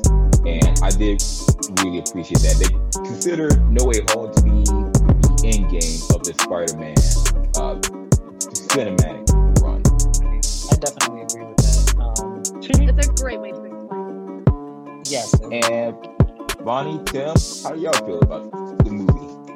Ooh, ooh, ooh, thank you. I appreciate that. Um, so my first impression of the movie, I definitely have to say, was the biggest thing that stood out was the fact that, you know, I grew up on the original Spider-Man, so when I saw Tobey Maguire on the screen, I was just like, I low-key was fangirling. Yeah. we were like in theaters, so I wasn't trying to be too much of a fangirl, but you know, I was very happy that he was back, you know, as the original, you know, Spider-Man, and just seeing like all these different Spider-Men that you know we've made different movies for, and then you know to just bring a new movie to where we could have like multiverse where all three of them are just on screen at the same time. I thought that was extremely clever. It was great. it was kind of nostalgic because you know it wasn't just Spider-Man; it was also Doctor Octopus, the old Goblin, you know, all the old characters that you know I was I grew up looking at. So I thought it was fantastic. I definitely give it like a ten out of ten. Awesome. What about you, Tim?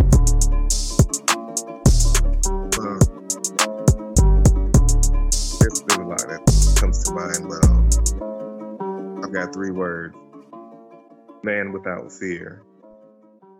Oh, great yes. Description. Because my dude, Charlie Cox, when, like, see, the funny thing was that one shot that we thought he was going to be in, okay, he wasn't in that shot, so, okay, our uh, expectation was dashed there. But you fast forward to a few more scenes, and there he is sitting at the table, like, yo, so I heard y'all need a lawyer, so I'm here. It's, it's crazy that in the same week that he that they've been denying it for the longest time. They couldn't keep that secret under wraps. But in the same week that he pops up, you know who pops up in Hawkeye. Yep. Yep. Joe and I talked about that too. Um, fucking Kingpin.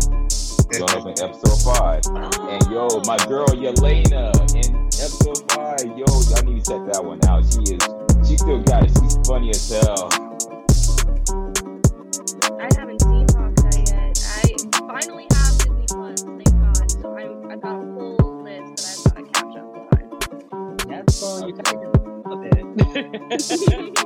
I've heard so many good things about Hawkeye, and it's it's definitely a twist on events. So I'm totally in. Yeah, uh, I'm definitely anticipating uh, how they're gonna tie up episode six of Hawkeye because you know now that we got Kingpin, Yelena, Echo, and they know they pretty much know who Ronin is and how is this all gonna tie together? How uh, this gonna affect the rest of the MCU? Because you know Kate Bishop does have a canonical relationship with America Chavez from the comics, and you know America Chavez is gonna be in Doctor Strange too. Speaking of which, did y'all stick around to see that trailer? yes, we did. Yeah. We, we weren't going anywhere. right. We were going No, no, no, no. See, here's the funny thing was here's here was here what buzzed the shit out of me. I was sitting in that theater, post credit scene. I was waiting for all the post credits, and people were leaving. I was like, "Where the fuck y'all going? Did y'all forget this is a Marvel movie?" Okay. Right. like, I, like I told myself yesterday, until you see the black screen with the words "such and such will return," don't get up. But by the way, the post credit scene with the secret sixth member of the Sinister Six. Did you see that? I see y'all got stumped. But it was Venom. Like, I don't. I don't Oh yeah, yeah, yeah, yeah, yeah, yeah, yeah. I was like, yeah, that was, yeah. Because remember, he got pulled yeah, that, like in that's the comics. But uh, in the comics, he was originally like one of the Sinister Six. You know, like he was. You know how they do? Uh, they kind of interchange that um, roster, but essentially, he was supposed to be meeting with Spider-Man, but he got pulled back into his own universe, but left behind a little bit of the symbiote, so that way it can go all the way to New York to find Spider-Man. Um, that's what it was. Okay, because I was so confused when I saw that. I was like, wait, where did he go? I have a theory about that. See, my theory is it's going to lead to secret wars because that's how originally Peter Parker got the black suit. But that will also lead to uh, Eddie Brock becoming Venom, and maybe just like how I told Joe, on the way to the symbiote, how he- he's on the way to New York City, he's going to keep infecting different people until they're making different variants of the Venom, like including those with powers, like um, Scream from uh, Venom Two. So I'm thinking, yo, uh, we're gonna have a Venomverse within the MCU um, eventually, but how that's gonna play out, we don't know just yet. Well, see, if I may, for just two seconds of your time, my concept of how they're interacting with the, the new symbiote that has been left behind, I think Hmm. that it's going to be the next Spider-Man where this, our Tom Holland is going to experience exactly what Spider-Man 3, our original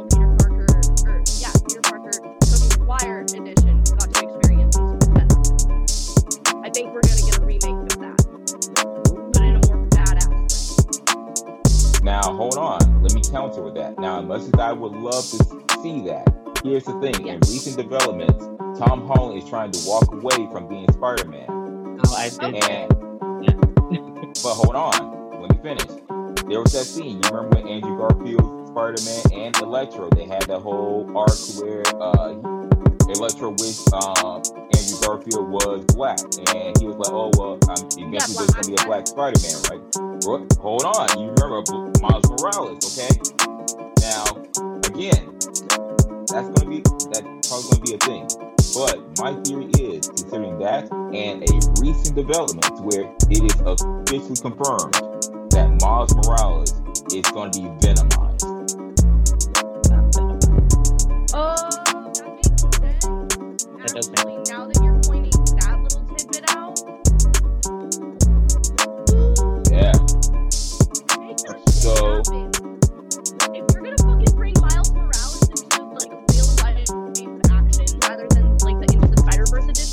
and you're gonna fucking get make him venomized. Oh, that would be so Yeah.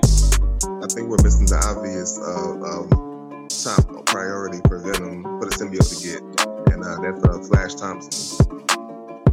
Well, I would say Flash Thompson, but you've seen that Flash Thompson in No Way Home. He, like, I'm not convinced, but he, he's gonna have to convince me. Like, go into the um, military and you know get that experience. Like, I need to see an older Eddie Brock first, um, because otherwise, I'm not. I'm not Brock. Uh, Flash Thompson. Um, because otherwise, that fucking dude, um, blonde hair. Like, I'm not convinced because, especially talking about, oh, uh, I was best friend with Spider Man. I was like, that's supposed to be Agent Venom. I'm not convinced yet. But remember, he remember how, how they hurt his feelings. That last scene that he was in, if I, if I remember correctly, they hurt his feelings. And he was just like, oh, he ran away all upset. That might be the fuel get to where he needs to get to to beat that. Okay, I can do that. So essentially, he's probably going to uh, dedicate his life to, you know, trying to be a hero, just like his hero Spider-Man. But eventually, um, one thing leads to another. He eventually becomes Agent Venom. Uh, I have a question. okay, I though. can see that. Go I- ahead. Have a question though. So, um, you know, just reiterating your theory and what you were just saying, how would that be possible if at the end of the movie, Doctor Strange cast a spell to where everybody on planet Earth forgot who Spider-Man was, meaning Peter Parker? How is he going to know? Is he just going to be like, he's just that's the fuel is the Spider-Man is like he wants to be Spider-Man, or wasn't it wasn't it personal? Like wasn't it Peter Parker or or something? I don't know. No, you're making a good point. That's a pretty good argument. Now I'm kind of questioning it myself. But you know how it is. Even Kevin Feige said that no one's really gone, or you know, there's always opportunities for people to come back in some shape or form. Like you know how they say that with MJ and Ned, they don't remember who Spider-Man was, but if you remember shit like, keep in mind this was a comic book arc where there was a point where Spider nobody knew uh, Spider-Man was, and somehow, some way, people like Mary Jane and the others started to remember him, in some form, similar to how uh, Wanda with whole House of Misery type arc, where yeah, her kids are technically not there, but in a sense, uh, Mephisto fucking around with um timelines, and you know they can always come back. So who knows? Like their memory of them could come back. They were able to bring Maguire back. I'm pretty sure they're throw a fucking monkey wrench in there and be like, okay, well, this is what happened now. Yeah. why he remembers and I mean- he only remembers. I mean, think about it like this. Here's why I say uh, there's always opportunity for people to come back. Uh, any of y'all seen Eternals? Not yet. Oh my god, I really want to. No. Ah, man. Okay, there was something that happened in Eternals that I wanted to say, but if y'all didn't see, I didn't want to spoil it for you. Yes, please. oh man. Okay. But the point is, in some shape and form, people do can't come back if they are desired. You know what I mean? Like Right. how we all wanted uh, Tobey Maguire and Andrew Garfield Spider-Man to show up, and here they are. And same thing with Charlie Cox and uh, fucking Venom. The venom is so what? But uh, speaking of villains, can we talk about the man that stole the show, Green Goblin himself? Oh, oh Oh man. Right, let's talk about his performance, Willem Dafoe's performance, it was like it aged like fine wine. Like he, twenty years in the making, he just brought that shit back beautifully. literally and did not miss I, fucking beat. Yeah, no, not a single beat. They were so spot on with his original character, and they morphed him even into this like really fucked up combination of like existence. I don't think yeah, like he definitely tell the parallel. job. You were saying something about me?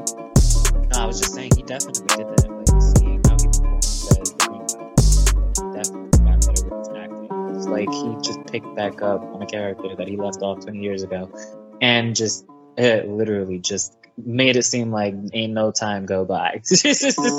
That- That's why I got Now- so emotional because I'm like I see all these you know old villains. I see the old Spider-Man. It's like you know I'm reminiscing back on like the old you know first three Spider-Mans, and I'm just like wow, this is fantastic. Now, I like how you said that because here's the thing. Here's the parallels between Tom Holland's Spider-Man and Tobey Maguire's Spider-Man versus Green Goblin. You notice how in the very first Spider-Man, how Green Goblin was the main villain that put Spider-Man in psychological distress, where he really had to make a choice between his actions between saving those people or saving his girlfriend, right? And he made uh, Tom Holland's Spider-Man made that same choice by killing off Aunt May and all the shit that he done because in the end he made Tom Holland Spider-Man realize that the choices that he makes have consequences and also the actions you take after everything is said and done will define your character. He made Yeah. Tom Holland Spider-Man grow up as a fucking man the moment Green Goblin killed off Aunt May. I love to see the character. That's how I just thought of something else. What's up?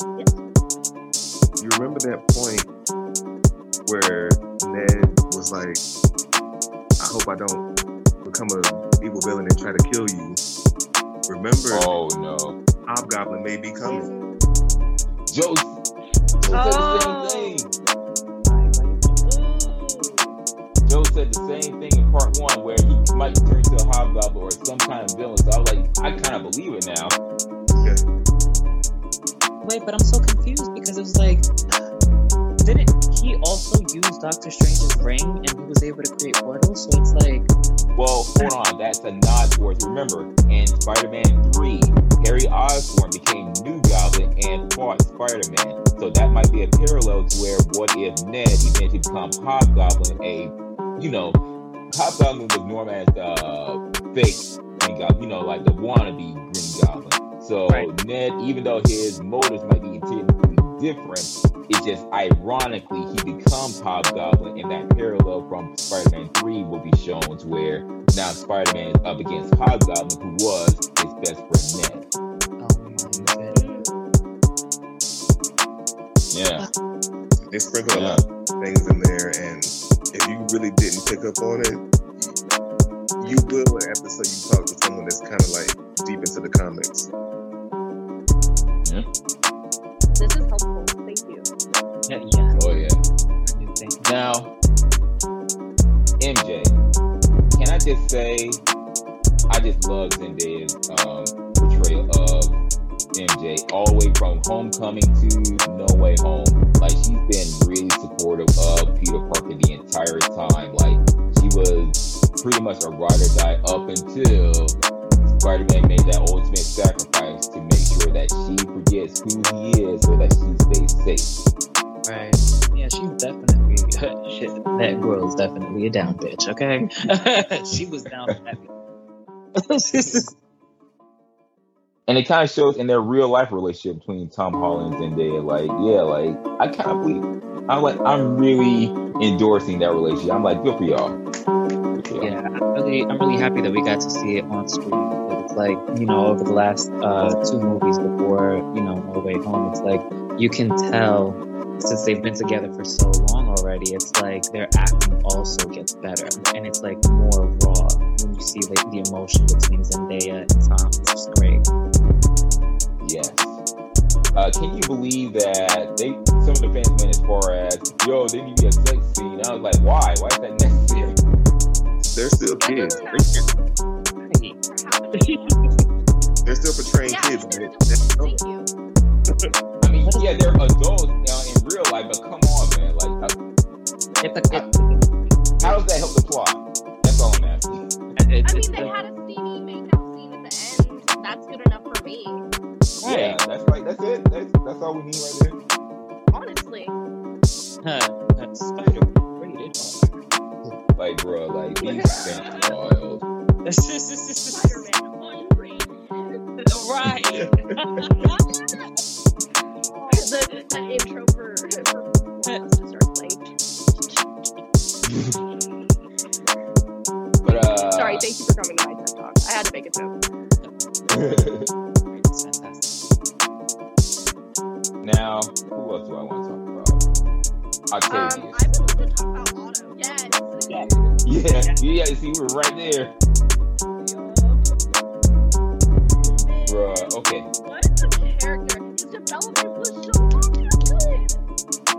yes. It was so good. He was like the secret MVP because it's like you were thinking, okay, he's gonna be one of the main villains that Spider-Man has to face, but instead, he turned around to be the biggest help to Spider-Man the entire movie. Mhm. Yeah, dude. That scene. I can't describe Oh, the way uh he got uh captured. Well, he his introduction, his introduction was the coldest shit. He's like just coming out of the smoke, he's like, "Hello." I was like, "Oh." shit." and I was like, "Oh, you want to play games?" I was like, "Where's my machine? I need the power of the sun in my hands." The power system. And then uh, the way he got captured that was like kind of funny in the bullshit way because basically he uh, ripped off a chunk of Spider-Man's nanosuit and then it kind of developed onto his tentacles. But ironically, it allowed Spider-Man to take control of it, you know, like Bluetooth. that was like the funniest. That was hilarious. What Does that mean That was Stark totally What you say, Tim? I was saying, I was, I'm sorry, I didn't mean to interrupt. I'm, I'm thinking, does that mean Tony Stark had a hand in developing Doc Ock's technology? Oh, Oh.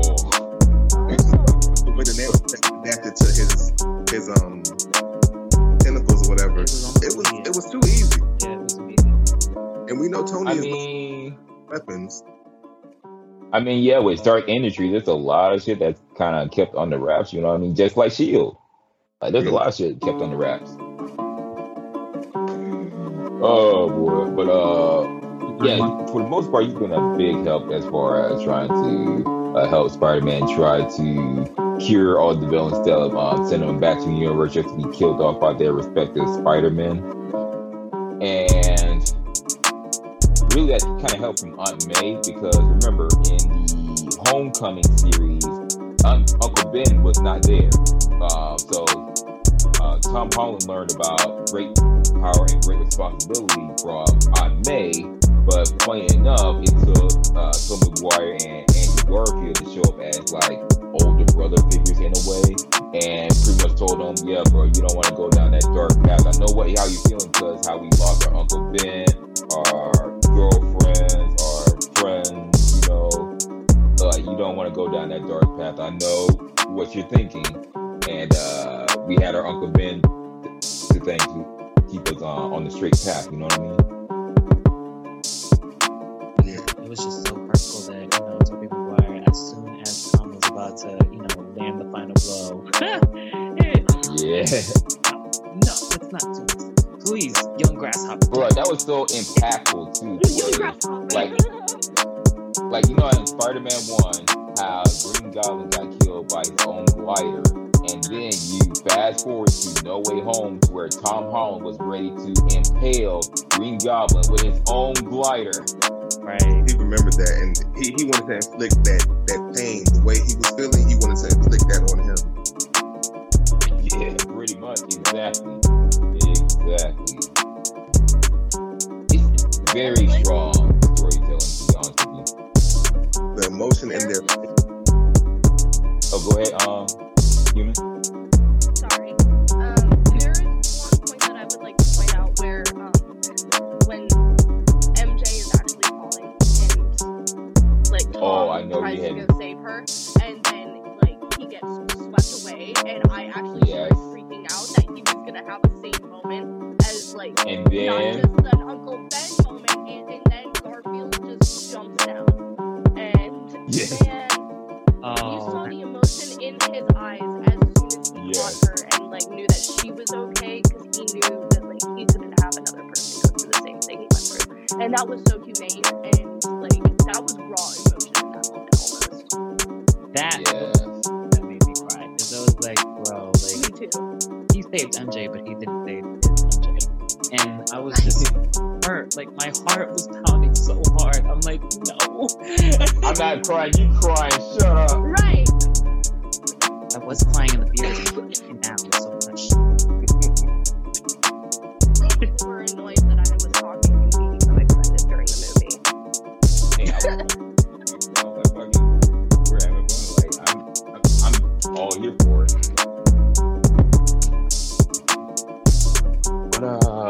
how do y'all feel about Jamie Foxx's Electro performance? Because personally, I felt like it was a major improvement compared to Amazing Spider-Man 2.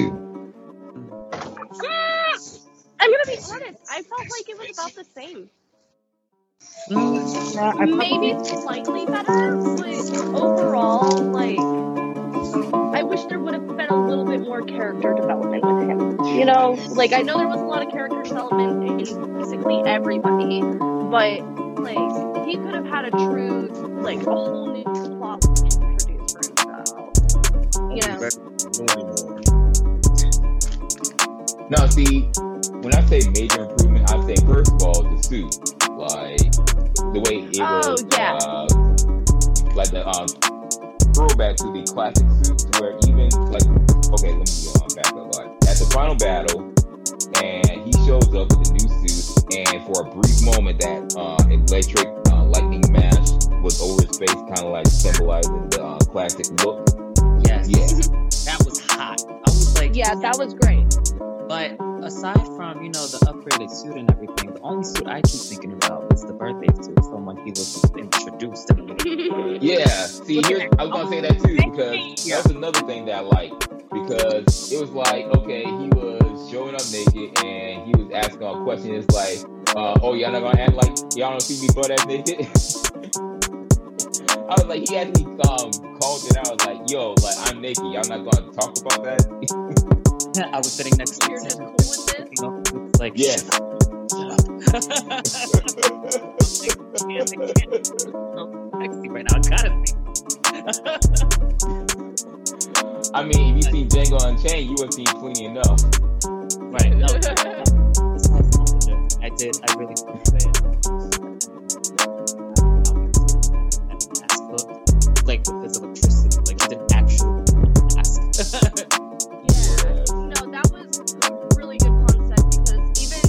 I, I haven't read a lot of the comics, but I could identify who that was just by that little small detail. And they did a really good job animating it, like making it look almost realistic in that sense, and I really liked that. So that is Yeah, good let me guess the. I would totally agree with that. What's the meme? Because you remember that uh, one meme with uh, Vulture, Rhino, uh, Doc Ock, uh, Green Goblin, uh, Electro, all six of them just being just straight up clowns, you know, the goof troop. yeah. And and it's kind of funny how Rhino didn't show up in this movie. Like, I mean, he didn't even have a he didn't really even have a role in Amazing Spider-Man 2, but it would have been nice to have like, you know, an actual Sinister Six instead of, oh well, Venom was technically there, was like, but he didn't fight though.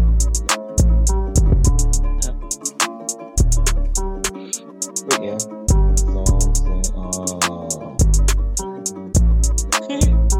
Did anyone else think that the lizard was just kind of there? Like same thing with Sandman. yeah. Yeah. They were just they were just occupied a particular role. I didn't really I don't know, I wasn't aware that there was character development for the book. It was just like they honestly were just there just to fill those roles in.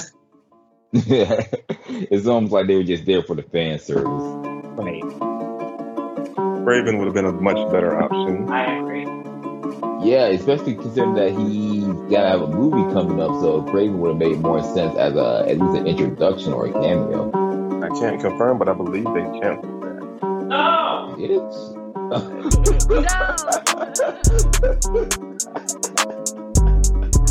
Let's hold out hope for Vanni, Fable. Vanni's like, no, I need my sexy animal man with the best.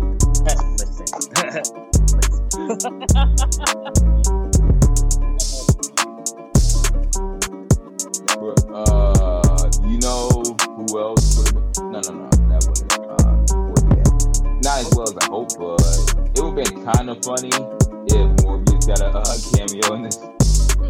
right? Just low key, just walking down the street. To see how he's doing in about a month. So Right. Yeah, that's true. Like, uh, the movie's pretty much done, so we're gonna see what's happening there. And by the way, ladies and gentlemen listening, we are gonna be reviewing Morbius, so stay tuned for that. But uh, I would hope that we can review it, honestly. that movie was so goddamn good. uh, yeah, like you know what's funny about that? Uh, that one joke he made at the very end, like he made a Venom reference. I was like, really? He made a Venom reference, even though there's technically not a Venom introduced until that ooze infects somebody. but you know, it's very infuriating.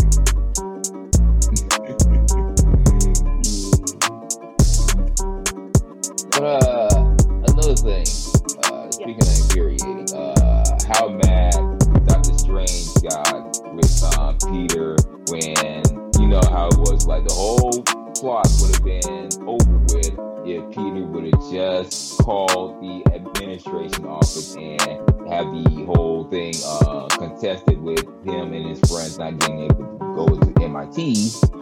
But instead, Peter decided, yo, uh, Stephen, how, can you kind of make everyone forget that I was Spider-Man? Because that's really getting our way of getting to college. Because, like, bro, like, I understand you don't like people knowing that you're Spider-Man, but you telling me that you want me to wipe everyone's memory out, you know, like a neuralizer. Like, you want me to be a worldwide neuralizer for you and you could have just called and said, "Hey, uh, I don't fair that you're not letting us go to college because you know the accusations."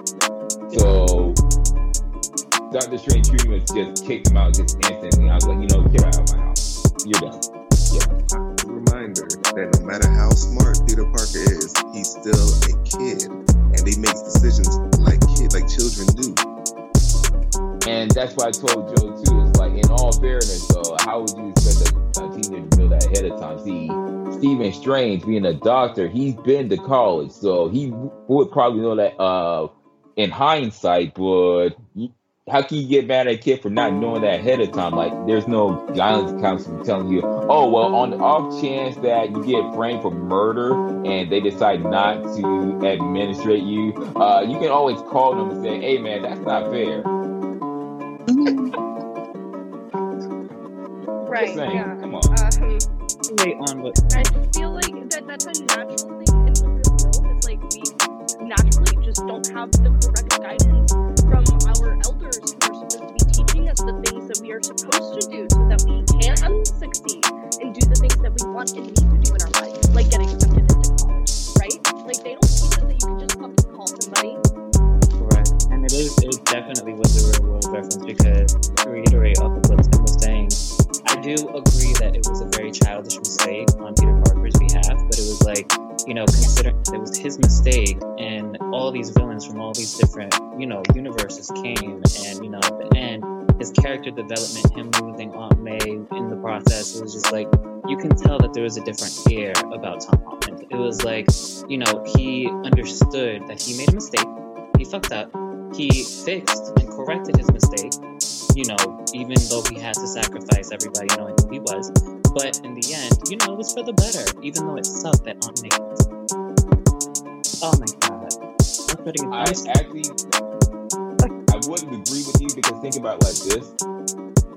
Uh, let's say, for instance, he didn't ask um, Stephen to do the spell and he tried to do the call. His chances probably wouldn't have been that great because um, people would have still been on the fence about him um, murdering Mysterio. But it took Spider-Man to be a hero and save that MIT administrator from Green Goblin and Doc Ock to be like, okay, you know what? I believe you. You're a hero. I'm going to make sure that you and your friends get into this. So it's almost as if he had to fuck up in order to at least get his friends into MIT. and that's why I, I had to say it was a real life reference because it was just like it's exactly as she said it was like you know we don't grow up knowing anything if we don't have the proper guidance from our elders that like you know as a young adult you know you start off not really knowing shit and you think you do know shit. And you know you fuck up one of the worst ways. And then you know years later when you finally look back you're just like okay i grew from this. I know what lessons i needed to take from this. And it sucks that it has to be that way you know what i mean?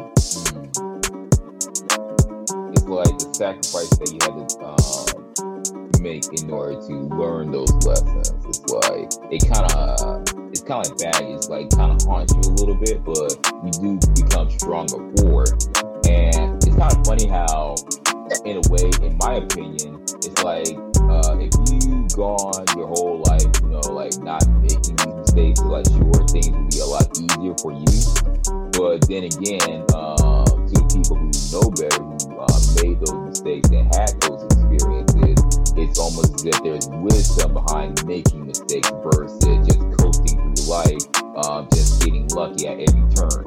of course there there won't be any character development if it was if, if it worked that way See, here's the thing. Uh, uh, I don't know exactly who made the original, but I know Martin Lawrence said it in his uh, year 2000 uh, special. Like, you know, after you know he had that uh, craziness going on, he said, uh, "No one is immune to the trials and tribulations of life. No one's immune. It's like uh, sometimes you gotta go through it in order to get stronger." And that's how it is with Tom Holland. It's like um, it was like, yeah, he was fighting villains and his um life, you know, his love life, his school life, his hero life. It was like there was a little imbalance, but for the most part, you know, he was just being an Avenger. He was um becoming, you know, Tony Stark's little protege, and it's almost that everything was going up for Tom Holland up until No Way Home. right and then no way home had to hit home Yeah. And we just found out. And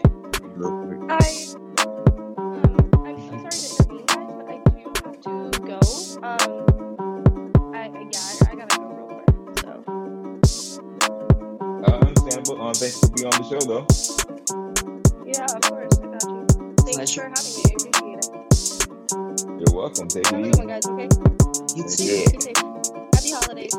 Happy holidays. Happy holiday. Bye. Now, uh, try to wrap up this uh, review because honestly, I got some 3D prints I need to get out of the um, printer. But uh, but uh, as far as Peter Parker and the shit that he's gone through, you know, he lost his aunt, he lost his uh, mentor, he.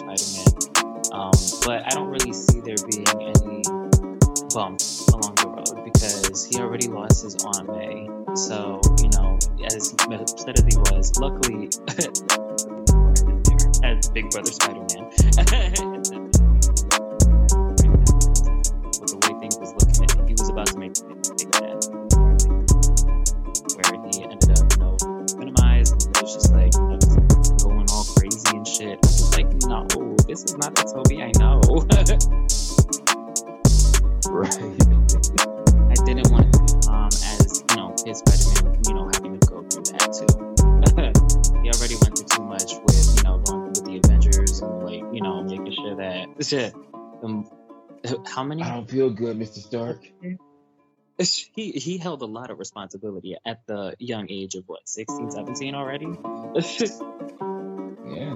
Like, he was still a kid, man. Like, and I want to say, like, fast forward one year later or so, like, he had to drop out of uh, Midtown just to, you know, make sure that his friends stay out of danger. You know, got his GED, got his first apartment, and he's still doing his thing as Spider Man. But, uh, there's a lot of speculation where it's going to go from there, especially with Spider-Man 4 already being in development. But if Tom Holland is walking away from the role, then who's going to fill the role like Miles Morales? And if he is, then how is that story going to be fleshed out? And uh, will Tom Holland, like, he's going to uh, show up in a future MCU crossover, I, I heard. But the whole point is, uh, is Tom Holland Spider-Man a reappearance anytime soon? Uh, is he gonna interact with Miles Morales? And is there gonna be any other Spider people coming out? Because I know there's gonna be Silk coming out soon. So I'm thinking is there gonna be like a Spider Woman or Spider-Man 2099 or what's going on? Right. Hey, if they come out with Miles, Miles Morales, ooh, I'm definitely in there like somewhere. I'm definitely gonna be in the movie theater dropped. Okay. Yeah, I feel that. Even though he's like walking away, I, from what I read on the article, it was like I don't think he's going to, or at least what I interpreted, I don't think he's actually going to walk away permanently. I think he's just gonna pull up a Tobey Maguire, and he's just, you know, he said that Yeah. is he wants to make, you know, family, he wants to have family and all that good stuff. So good for him, good on him. But you know, probably later on down the line, they'll somehow find a way to tie it in. You know, if Miles North Miles Morales does come out as a new Spider-Man movie, they're gonna somehow find a way to tie that up, just like they did with the three, with the first one.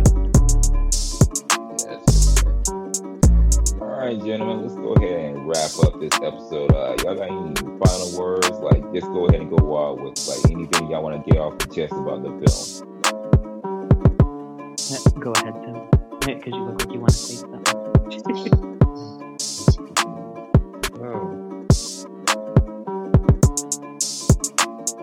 do you mean you go ahead? I'm waiting on you. Come on now. All right, so I'm just gonna go ahead because he's he's gathering his thoughts. Um, it was a pleasure being on the podcast. So thank you guys so much for you know inviting me to, to speak on behalf of you know Spider-Man movie that we were we watched last night, literally. so I'm glad that we were able to cover you know this movie and you know in a timely fashion. We were able to do it the day after, so you know my memory's still fresh. Uh, I, I might be a little old, so my memory might not work as, as good as it should. But nonetheless, it was a pleasure being here, was it was great. I'll, I'll definitely be keeping up with you know Morbius, you know, whatever Spider-Man movie comes out in the future. I'm definitely in there. Good, good.